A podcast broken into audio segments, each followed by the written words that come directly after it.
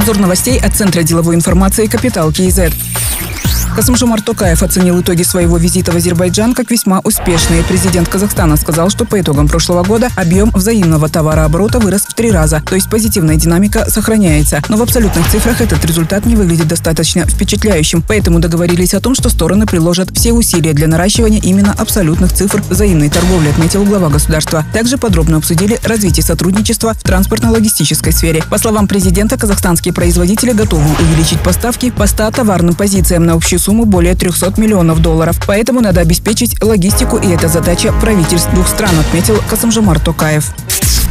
Премьер-министры стран Евразийского экономического союза подтвердили очное участие в заседании Межправительственного совета. Встреча запланирована на 25-26 августа в Чолпанате, сообщает Интерфакс. Заседание пройдет под председательством главы Кабинета министров Кыргызстана Акулбека Жапарова. В повестку включены вопросы формирования общего рынка газа, финансирования промышленной кооперации, регулирования алкогольного рынка, создания Евразийской перестраховочной компании.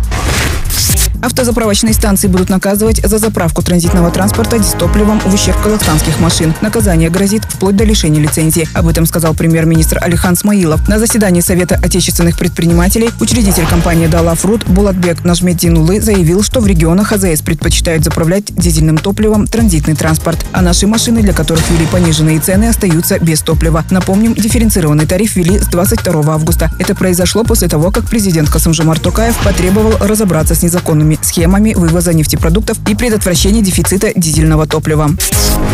Премьер-министр Алихан Смаилов провел совещание по вопросам реформирования строительной отрасли и повышения ее конкурентоспособности. Вице-министр индустрии и инфраструктурного развития Эркебулан Даулбаев отметил, что подготовлен пакет законодательных поправок. Планируется расширить возможности малого и среднего бизнеса по участию в государственных закупках, ограничить работу непродуктивных субподрядчиков, а также неквалифицированных лицензиатов. Кроме того, предполагается внести изменения в сфере долевого строительства. Сообщается, что принятие законодательных поправок позволит более равномерно распределять объемы строительства, повысить качество и прозрачность выполняемых работ.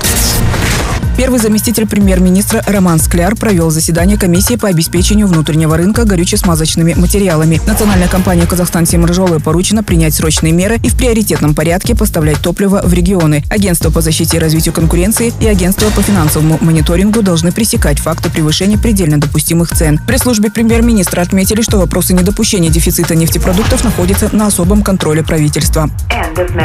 Другие новости об экономике, финансах и бизнес-истории казахстанцев читайте на Капитал Киезет.